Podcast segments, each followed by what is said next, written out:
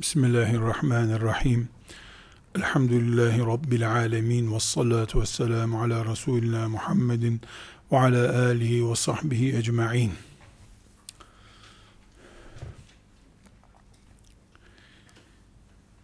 Alimler de insandırlar.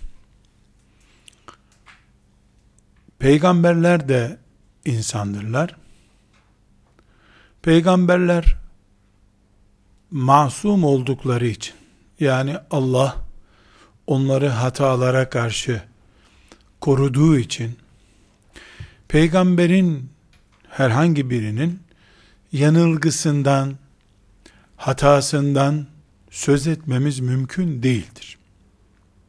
Ama alim peygamber varisi de olsa neticede insandır. Hata edebilir. Hatası yanında hatasız olanın gözünde farklı olacağı için veya her ikisi de bir meseleye farklı birbirlerine göre hatalı mantıkla bakacağı için alimlerin hataları bu hatalardan kaynaklanan ulema ihtilafı alimler arasında farklılık bu ümmetin içinde tabiidir. Şöyle bir anlayış sadece Müslümanlık heyecanımızı azaltır. Nedir o anlayış? On alim, onu da aynı şeyi söylüyor. İhtilaf etmiyorlar, tartışmıyorlar. Bu sadece romanda olur. Hikayede olur. Hayat gerçeğinde olmaz. Allahu Teala da böyle bir şeyle emretmemiştir. Alimlerin Allahu Teala'ya iman meselesinde, Peygamber aleyhisselama iman meselesinde, Kur'an meselesinde, ahiret gibi temel iman meselelerinde herhangi bir tartışmaları olamaz, olmamıştır da zaten. Alimlerin ihtilaflı bulunmaları tabiidir diyoruz. Neden tabiidir? Cebrail aleyhisselamın getirdiği miras üzerinden alim oldular ama onlara Cebrail aleyhisselam gelmiyor.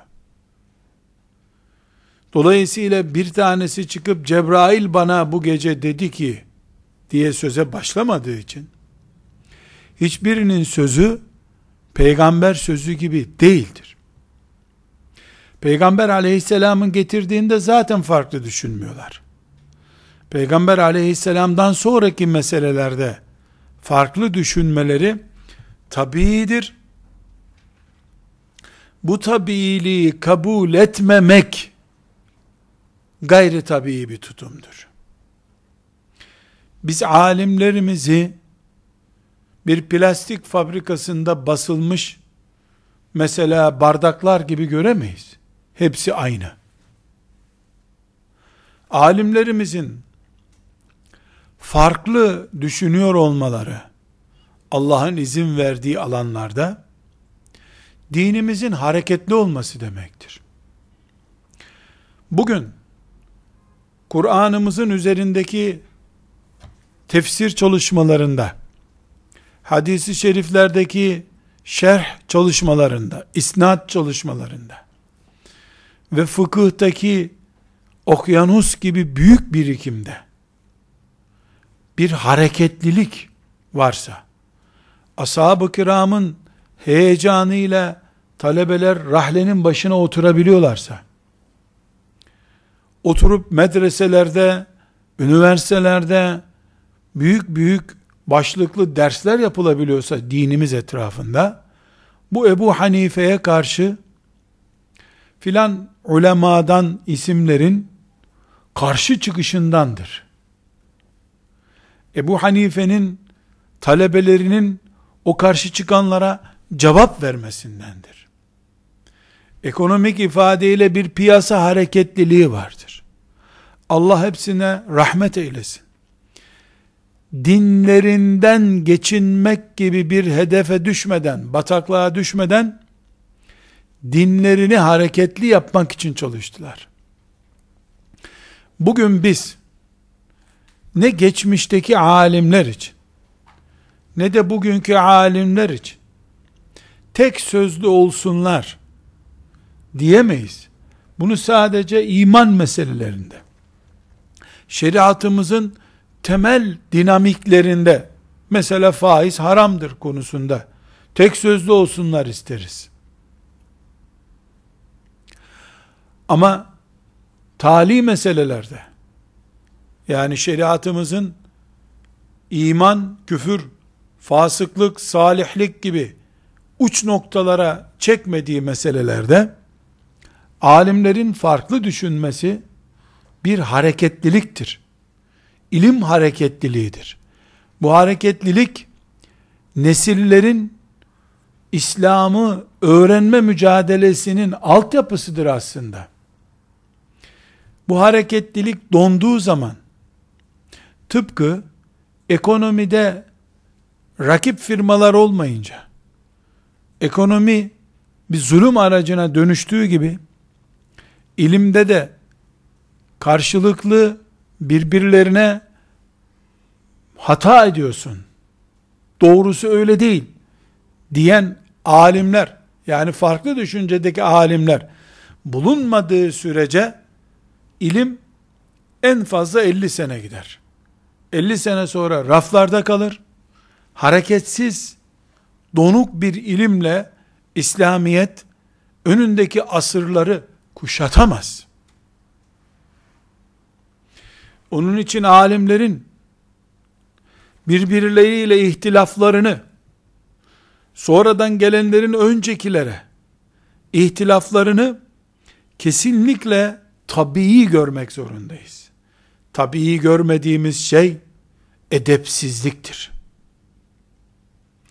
Bin sene önce yaşamış bu ümmetin büyük adamlarına çocuk diliyle, sokak diliyle hitap etmek, yerdekilerin göktekilere taş atmasına benzer, yanlış iş yapmaktır, edep dışı olmaktır, yanılgı. Alimlerin farklı düşünmelerinden ümmeti Muhammed zarar etmez, kar eder. Asırlara taşır İslam'ı. Ama çocuk düzeyindeki insanlar Ebu Hanife gibi isimleri ağızlarına dolarlarsa o zaman işte ümmeti Muhammed seviye kaybeder. O zaman asıl ihtilaf denen tehlike ortaya çıkar. Burada kabul edilmesi zor bir şey söylemiyoruz. Zaten kabul etsek de etmesek de alimlerin ihtilafı bir realitedir. Var ortada şu anda. Olmasın diyerek engelleyecek halimiz yoktur. Alimlerin ihtilafı vardır. Bu devam edecektir. Çünkü din devam edecek. Dine heyecanlı nesiller lazım. Kitaplara sarılacak nesiller lazım. Bu ihtilaf gerek bireyler açısından İmam-ı Azam'la İmam Malik varlığı açısından yani o imam ve bu imam açısından ve gerekse mezheplerin varlığı açısından dinin lehine olmuştur bugüne kadar. Bunun edebini bilmeyenler yüzünden Müslümanlar zarar etmiştir. Haddini bilmeyenler yüzünden Müslümanlar sıkıntı çekmişlerdir. Biz alimlerle ilgili masumluk düşünmüyoruz. Bu alim midir? Mesela Ebu Hanife rahmetullahi aleyh alimdir. Tam manasıyla alimdir. Dolayısıyla hata işlemez. Yanılmaz. Her söylediği ayettir, hadistir diyebilir miyiz? Nauzu billah. Asla böyle bir şey diyemeyiz. İnsandır. Allah'ın kitabına, Resulullah sallallahu aleyhi ve sellemin sünnetine, bu ümmetin genel taamülüne, icmaına uygun söylediği her söz hakkıdır Velev ki öbür alime ters düşmüş olsun. Aranan budur zaten. Bu gerçeğin içinde bulunduğu hakikat şudur. Mesela sadece bildiğimiz isim üzerinden gitmekte fayda var diye isim zikrediyorum. Burada bu isimler arasında, alimler isimleri arasında İmam-ı Azam, e, Ebu Hanife gibi bilinen yok. Dolayısıyla Ebu Hanife'yi isim veriyorum. Yoksa maksadım Ebu Hanife değil. Rahmetullahi aleyh. Ebu Hanife'nin yüz bin görüşü var diyelim. Yaşadığı o derin ilim dünyasında yaklaşık 50 yıl süren o büyük ilim mücadelesinde yüz bin görüş beyan etmiştir. Neredeyse bu yüz bin görüşün yüz bini de onun sağlığında veya ondan sonraki yüz yıl içerisinde talebeleri tarafından, kendi öz yetiştirdiği talebeleri tarafından, onu yanlış yolda bulan ulema tarafından, müştehitler tarafından yoğun bir tenkit altına alınmıştır. Yüz bini de. Diyebilirim ki, bu çağdaş ifadesiyle tam bir tenkit bombardımanına uğramıştır. Hem talebeleri tarafından hem diğer müştehitler tarafından. Ebu Hanife, Ebu Hanife, Ebu Hanife o kadar ki o kadar ki sanki Kur'an ve sünnetin dışında bir şey söylemiş gibi ehli ra'i yani görüş belirten, kendiliğinden görüş beyan eden ekol diye isimlendirilmiştir. Öbür taraf ayet ve hadise uyuyor da Ebu Hanife'nin karşısında duranlar Ebu Hanife özel görüşleriyle hareket ediyor der gibi isim de koymuşlardır. Kendi sağlığında da ondan sonraki yaklaşık 100 senede de. Rakam bilmiyoruz ne kadar olduğunu ama 100 bin konuda caizdir, değildir, sünnettir, mekruhtur, farzdır, vaciptir gibi konularda görüş belirtmiştir. Ebu Hanife'ye verilen cevaplar kitaplardadır. Ebu Hanife'nin görüşleri, fetvaları da talebeleri tarafından kaydedilmiştir. Binaenaleyh Ebu Hanife'nin sağlığında ve ondan sonraki 100 sene, 150 sene zaman zarfında Ebu Hanife'ye ait görüşler ve Ebu Hanife'den karşı tarafta kalanların görüşleri, Ebu Hanife'ye verdikleri cevaplar hepsi hemen hemen ortadadır. Burada bu tarihi durumda tespit yapıyoruz. Bir, niye Ebu Hanife'den örnek alıyoruz? Çünkü ashab-ı kiramdan sonra bir fıkıh ekolü alimler açısından hareketlilik başlatmak Ebu Hanife'ye nasip olmuştur. Bütün saldırılar da Ebu Hanife'ye yönelmiştir bu yüzden. İlk çıkan o oldu. Artılar ve eksiler hep ona yazıldı. İmam Şafii rahmetullahi aleyh Ebu Hanife'nin talebesinin talebesidir. İmam Muhammed'in talebesidir. İmam Muhammed Ebu Hanife'nin talebesidir. Ne diyor? Fıkıhta biz Ebu Hanife'nin çocukları durumundayız diyor. Talebesinin talebesi çünkü. İmam Malik ne diyor? Bu Ebu Hanife'nin çizgileri yüzünden hassasiyetimiz bozuldu diyor. Artılar ve eksiler hep Ebu Hanife'ye yüklendi. Neden? İlk olduğu için. Bu ne sağlığında itiraz etti böyle bir şeye, ne de talebeleri hocamıza niye saldırıyorsunuz dediler. Bir ırkçılık düzeyinde Ebu Hanifecilik yapmadılar. Bir, iki, Ebu Hanife'nin söylediği her söz bu yanlıştır denmedi. Mesela ortada bir iktidar partisi var. İktidar partisi ne yaparsa yapsın muhalefet çıkıyor. Bu yanlıştır diyor. Neredeyse iktidar partisi bu bayrak bizimdir. Öz be öz ecdadımızdan aldığımız bayrağımızdır dese muhalefet hayır sen yanlış söylüyorsun o bayrak bizim değildir diyecek kadar kör düşmanlık var. Ebu Hanife'ye karşı rahmetullahi aleyh böyle bir kör düşmanlık yapılmadı. İlim açısından yanlış buluyoruz.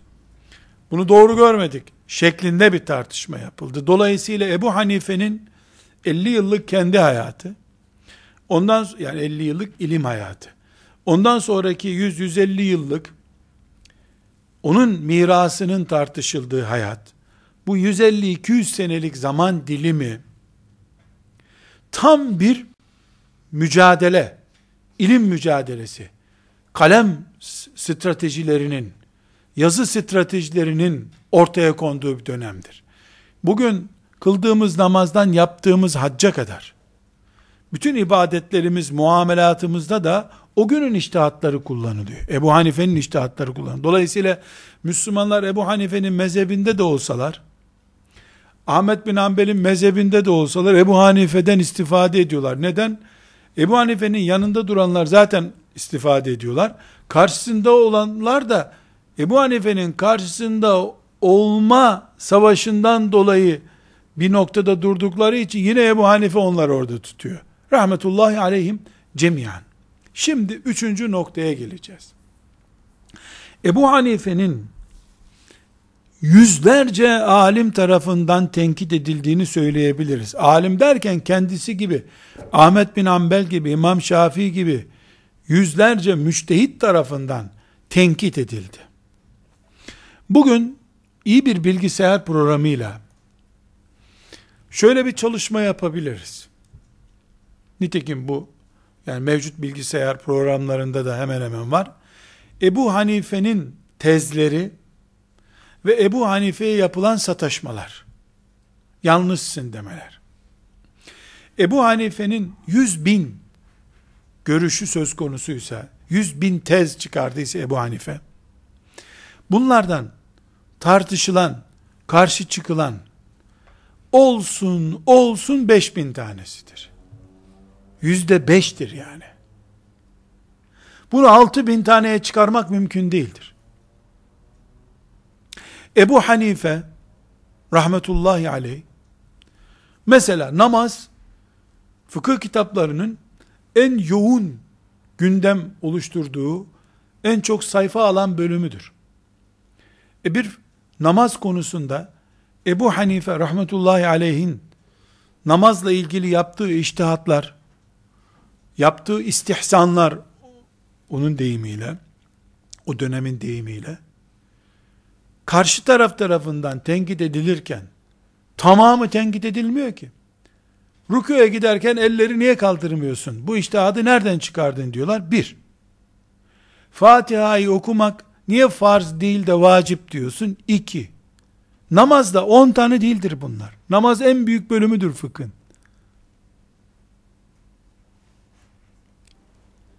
Ebu Hanife arıdan üretilen balda zekat var mı yok mu ya bir cevap vermiş. Diğerleri arıdan üretilen balın zekatı olur mu olmaz mı bir cevap vermişler. Zekatta 20 tane değildir bunlar. Hanefi mezhebini bir köşeye koysak, Maliki, Şafii, Hanbeli ve bir de Zahiri mezhebini de karşı tarafa koysak, dört mezhep de onlar olsalar, bütün saldırıları bir tane saysak, veya dörtle çarpsak, hangisi olursa olsun, yani binlerce mesele yok ortada zaten. Bu üçüncü boyut. Herhangi bir, mesela nikah konusunda, nikahla ilgili fıkıh kitapları 50 sayfa kadar bir şeydir. Herhangi bir fıkıh kitabında, boşanmayı da içine alsak, Ebu Hanife ile diğerleri arasındaki fark, Ebu Hanife demiştir ki, kız çocuğu, babasından izin almadan da, evlenebilir. Ama babasının bunu kadıya şikayet etme hakkı olur. Kadı inceler. Bakar ki bu nikah şeriata aykırı bir boyut ihtiva etmiyor. Kızın iffeti açısından bir sorun oluşturmuyor. Onay verir. Dolayısıyla babanın vermediği izni şeriat vermiş olur. demiştir. Diğerleri de hayır, babasının izni olmadan kız evlenemez, sen bunu kafadan uyduruyorsun demişlerdir. Böyle bir farklılık. Nikahta 30 tane mesele yoktur. Ebu Hanife'nin tek kaldığı, öbürlerinin de ona muarız olduğu. 30 tane olmaz o meselelerin toplamı. Peki, dördüncü meseleye gelelim. Net bir şekilde anlıyoruz ki, Ebu Hanife peygamber değil. Karşısındakiler de peygamber değil. Beşer ve beşer. Hata etmesi tabiidir. Onların da hataya cevap verirken bile hata etmeleri tabiidir. İnsan bunlar çünkü. Peki Ebu Hanife'nin rahmetullahi aleyh ve diğerlerinin rahimahumullah yaptıkları bu tartışmalarda Ebu Hanife'ye sen bunu Farisi kültürden taşıdın. Müslümanlığı içeriden çökertmek için bunu yapıyorsun. Aslında sen casussun. Diye Ebu Hanife'ye herhangi bir diniyle ilgili saflığı ile ilgili yani saf Müslüman olması ile ilgili bir ithamda bulunan olmuş mudur? Hayır. Demişlerdir ki iştihadın yanlış. Böyle iştihat olmaz demişlerdir. O yüzde beş bulacağını var saydığımız meselelerde. Kaldı ki ben bir dipnot ilave edeyim kardeşler. Ebu Hanife'den nakledilen iştihat sayısı milyonladır. Yüz bini ben rakam kolay telaffuz edilsin diye söylüyorum. Milyona yakın iştihat yaptığı söyleniyor. Makine gibi çalışmış. Allah ondan razı olsun. Makine gibi çalış. Bilgisayar gibi. Makine hafif kalır. Şimdi Ebu Hanife'yi itham etmişler midir? Hayır. İçtihadın yanlış demişlerdir. Onların hakkı mıdır? Yanlış gördükleri bir iştihada iştihadın yanlış demek. Elbette vazifesidir. Vazifesidir. Ebu Hanife'nin madem siz beni yanılttınız, ben de vazgeçtim demesi mi gerekir? Hayır. O zaman bu oyuncağa döner. Sen demek ki kafadan atıyorsun olur. Onun için müçtehit, kendi iştihadını bırakıp, başkasının iştihadına uymaz aynı meselede. Temel usul kaidesidir bu. Sana ümmet itibar ediyor. Kur'an'ımızı, peygamberimizi anla, aleyhissalatü vesselam, bize din göster diyor. Sen dün Ahmet diyorsun, bugün Mehmet diyorsun. Öbür gün e, Veli diyorsun. Böyle olmaz. İştihatta ciddi olacaksın. Çıkarken ciddi çıkacaksın. Peki Ebu Hanife rahmetullahi aleyh sağlığında ve talebeleri ondan sonra cevaplar verdiler mi? Verdiler tabi. Mesela namazdaki konuda e, siz bu konuyu nereden öğrendiniz? Ashab-ı kiramdan. Ben de ashab-ı kiramdan öğrendim. Bak bu rivayet böyledir dediler. Ha dendi. Senin rivayetin sağlamdı, benimki sağlam değildi tartışması başladı. Bu da ilim. E kız çocuğuna babasının izni olmadan evlenme izni veriyorsun sen. Nikah kıyılır diyorsun.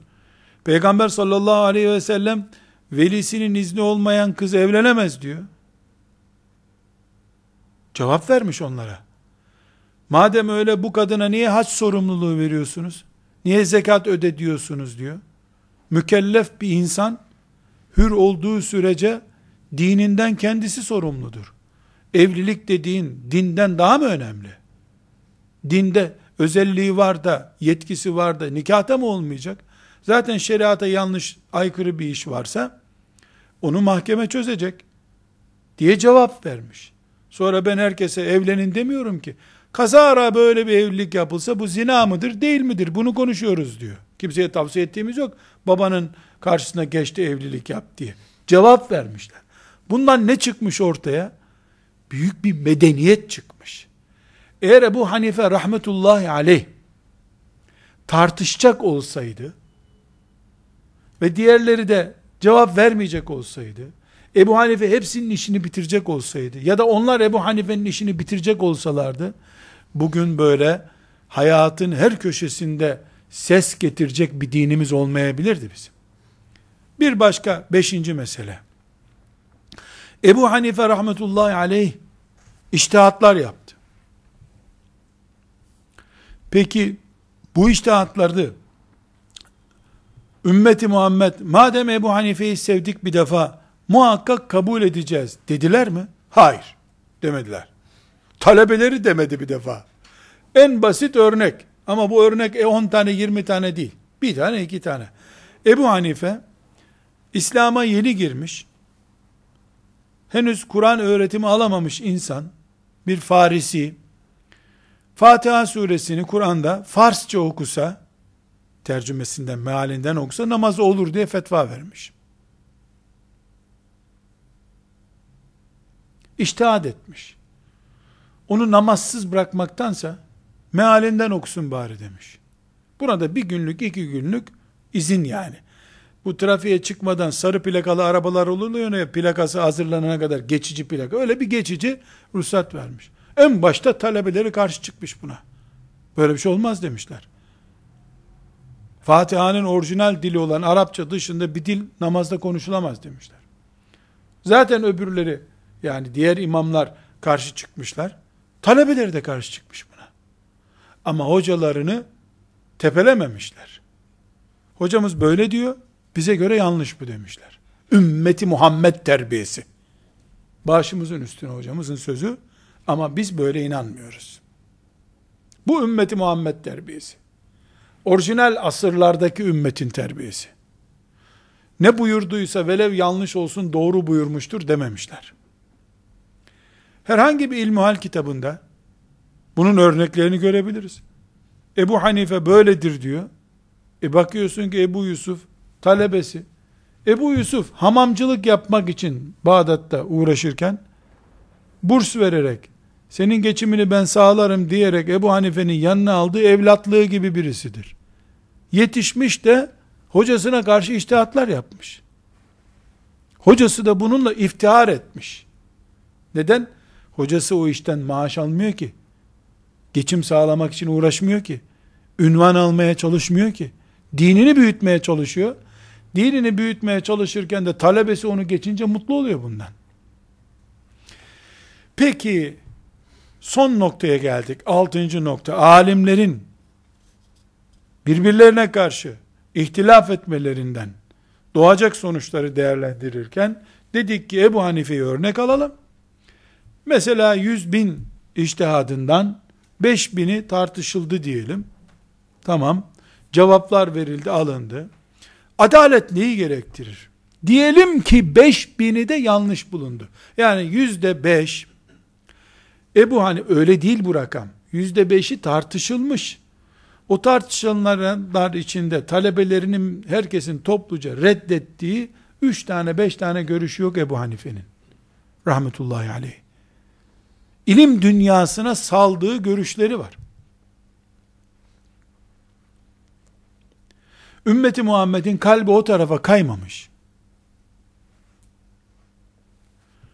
Peki netice ne oldu? Netice şu oldu. Ümmeti Muhammed Ebu Hanife'nin tartışılan yüzde beş miktarındaki misal görüşünü benimsemedi. Onu kütüphanelere emanet ettiler.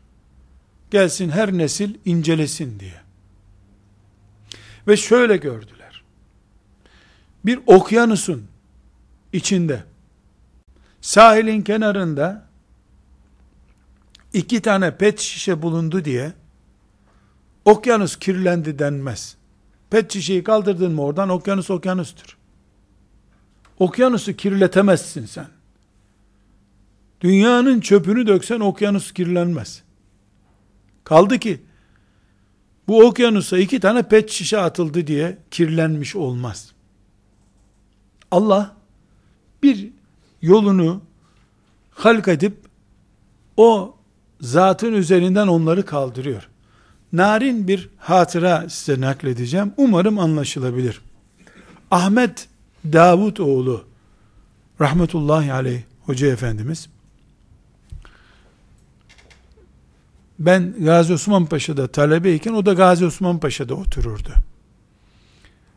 Alinar hocam vesilesiyle evine gitmek şeref olarak bana nasip oldu. Hafızım diye e, ve ona Riyazu Salih'ini ezberlemeyi söz verdim. Sonra da ezberledim diye beni çok sevdi. Cuma günleri sen gel dedi. Ben de tatil olur olmaz okul. Epey evinde elhamdülillah bulundum. Sahih-i Müslim şerhini bitirmişti o zamanlar. Sonra İbn Abidin tercümesi yapmak istiyordu. Bu tercümelerden söz açılınca şöyle bir hatıra nakletti. Çok narin bir hatıra. Dedi ki ben aslında Hanefi fıkhının daha eski ve daha köklü bir kitabı olan Bedai'us Sanai' isimli kitabı tercüme etmek istiyorum dedi. İstiyordum. Bedai'us Sanai kaliteli ve derin bir Hanefi fıkıh kitabı. Bunu tercüme için istihare yaptım dedi.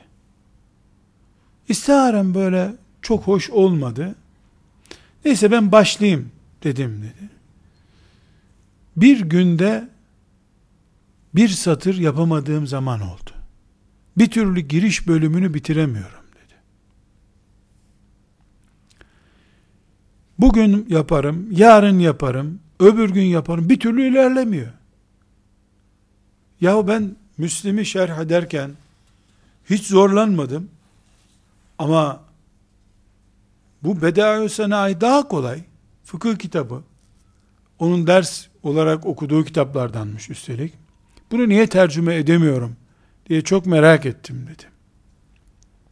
Sonra tuluat oldu. Yani rüyası veya içine doğan bir hissiyat olmuş.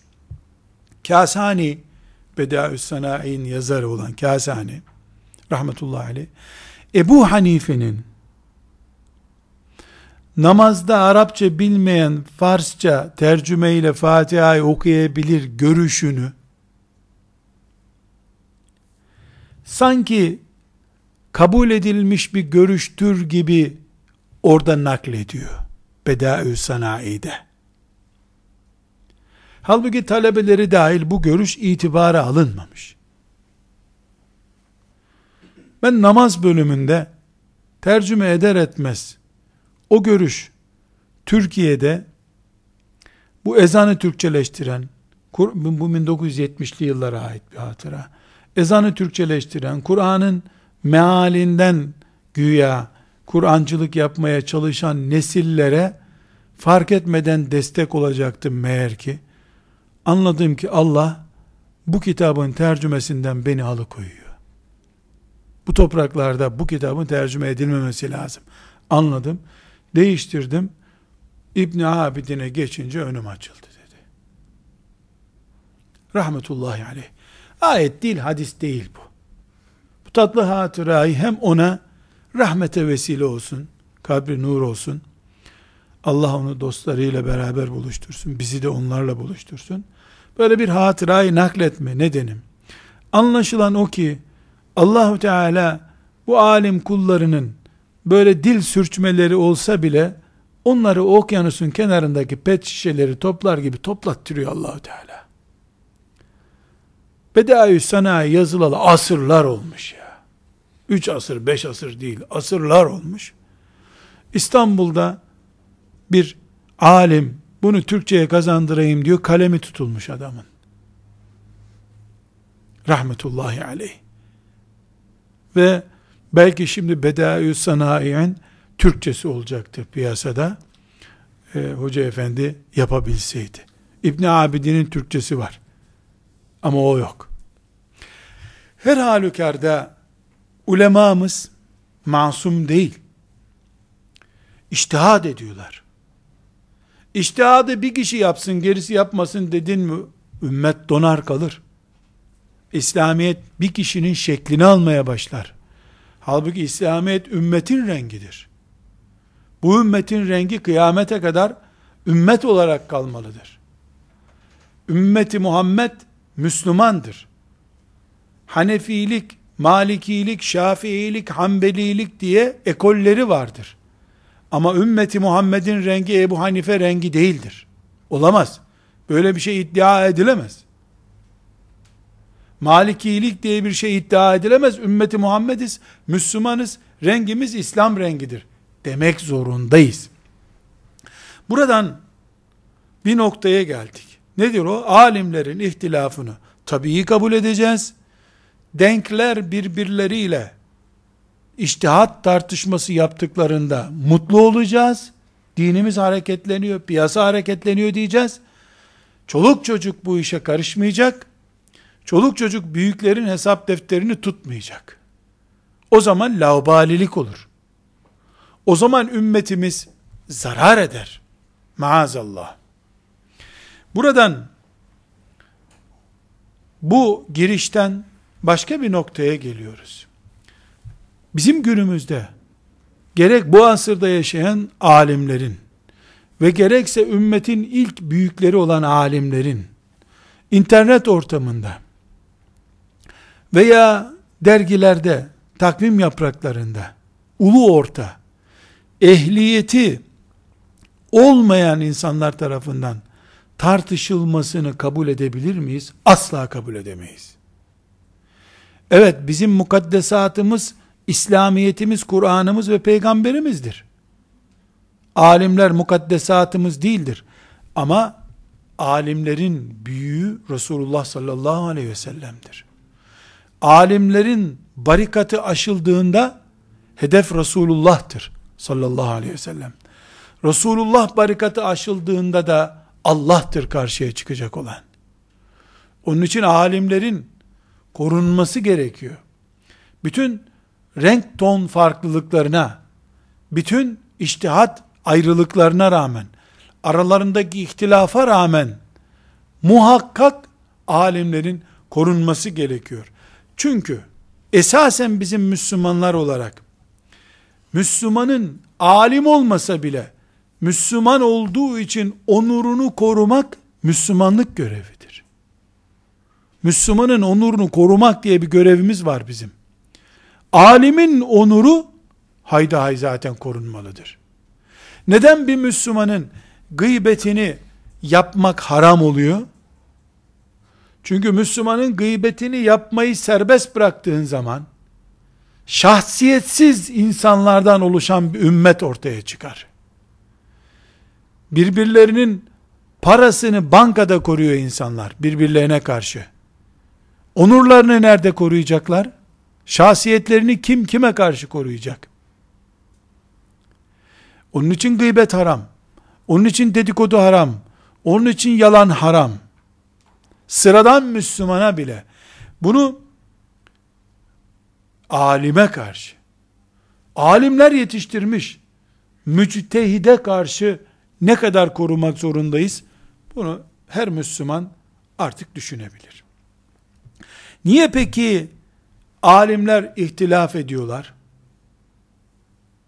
Basiretli olsalar ihtilaf etmeseler olmaz mı? Olmaz. Neden? Çünkü Allah Celle Celaluhu iki insanı aynı anlayış ve aynı zekada yaratmamıştır.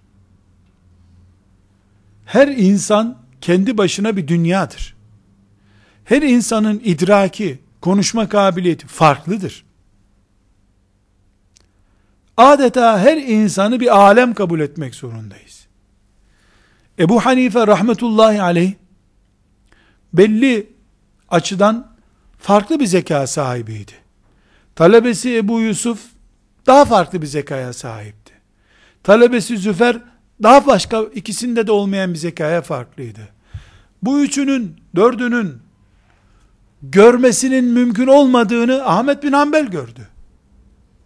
Ahmet bin Hanbel'in görmesi mümkün olmayanı onun talebeleri gördü. Rahmetullahi aleyhim cemiyan.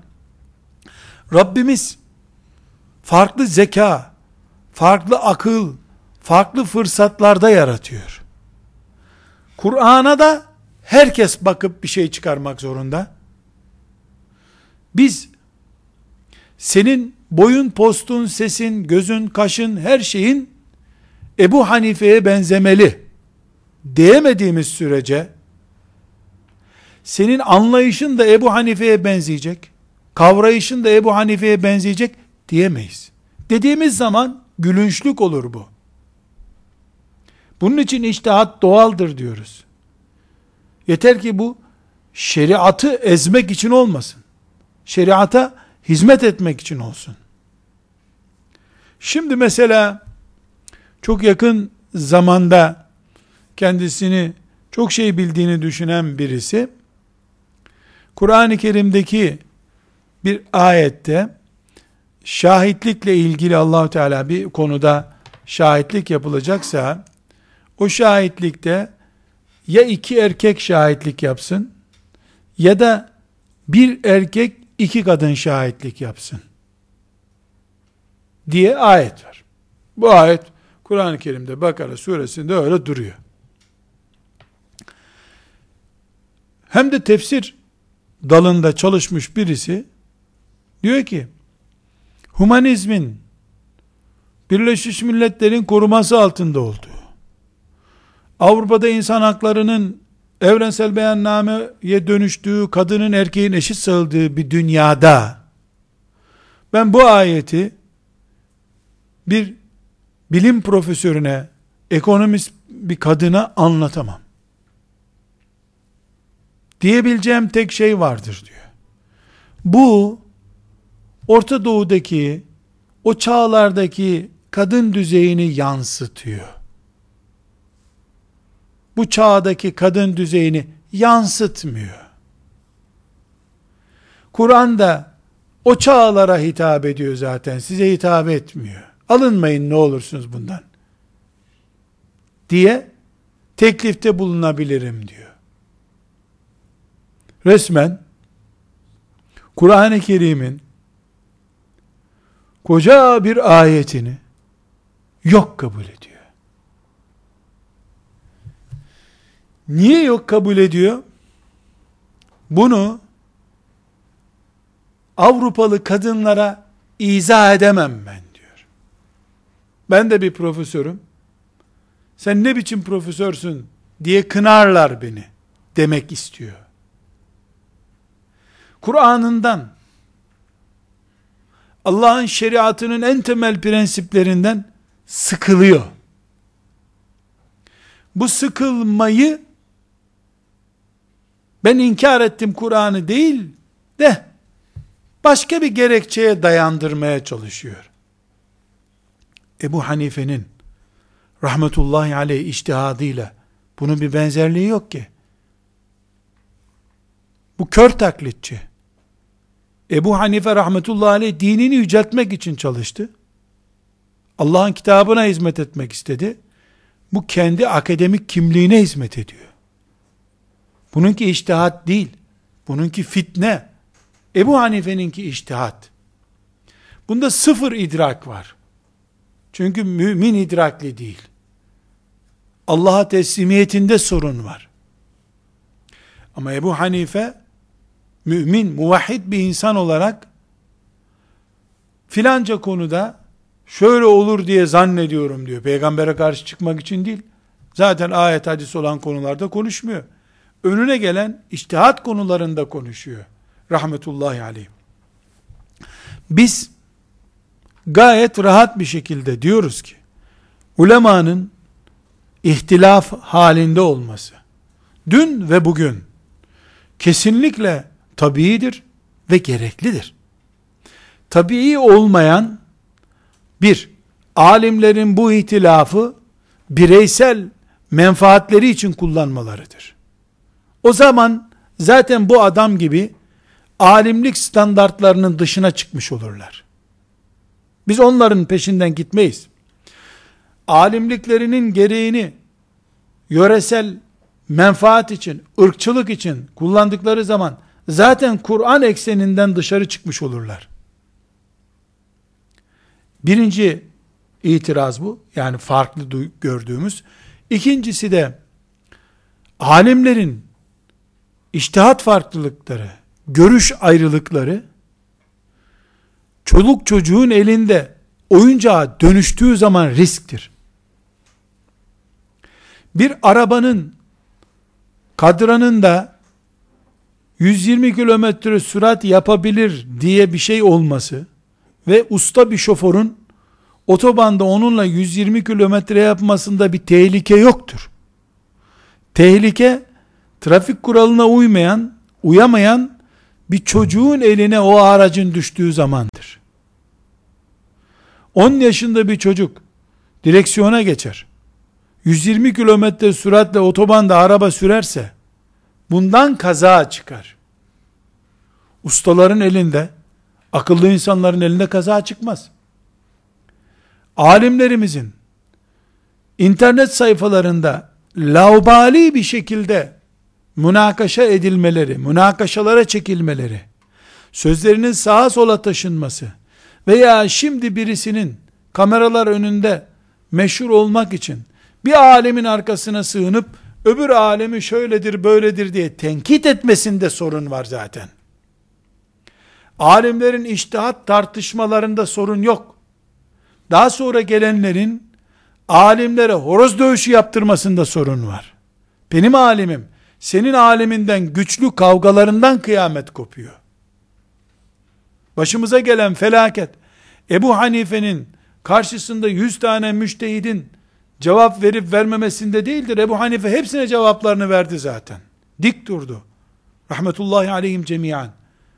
Ama 1400 sene sonra gelip o ehli sünnet midir, bu mutezile midir, bu nedir diye ümmeti Muhammed'in mezarındaki insanları, mezarlıktaki insanları kaldırıp onlara kefenleriyle horoz dövüşü yaptırır gibi dövüş yaptırtmak, alimi alime kırdırtmak ve bundan derginin satılmasını sağlamak, senin programının izlenme oranını artırmak, budur tehlikeli olan. Ayıp olan, ümmeti Muhammed düzeyinin altına düşmüş olan da budur zaten. Elbette bu fark ettiğimiz biz Ebu Hanife rahmetullahi aleyh tartıştı, öbürleri cevap verdiler dedik.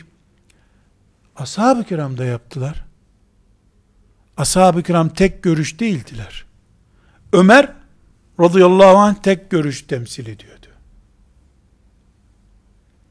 Ömer bütün görüşleri topluyor. Ömer'in dediği hepsinin temsil ettiği görüş oluyordu ama içlerinde Ebu Hanife'ye karşı çıkıldığı gibi İbn Mesud'a da karşı çıkıldığı oluyordu.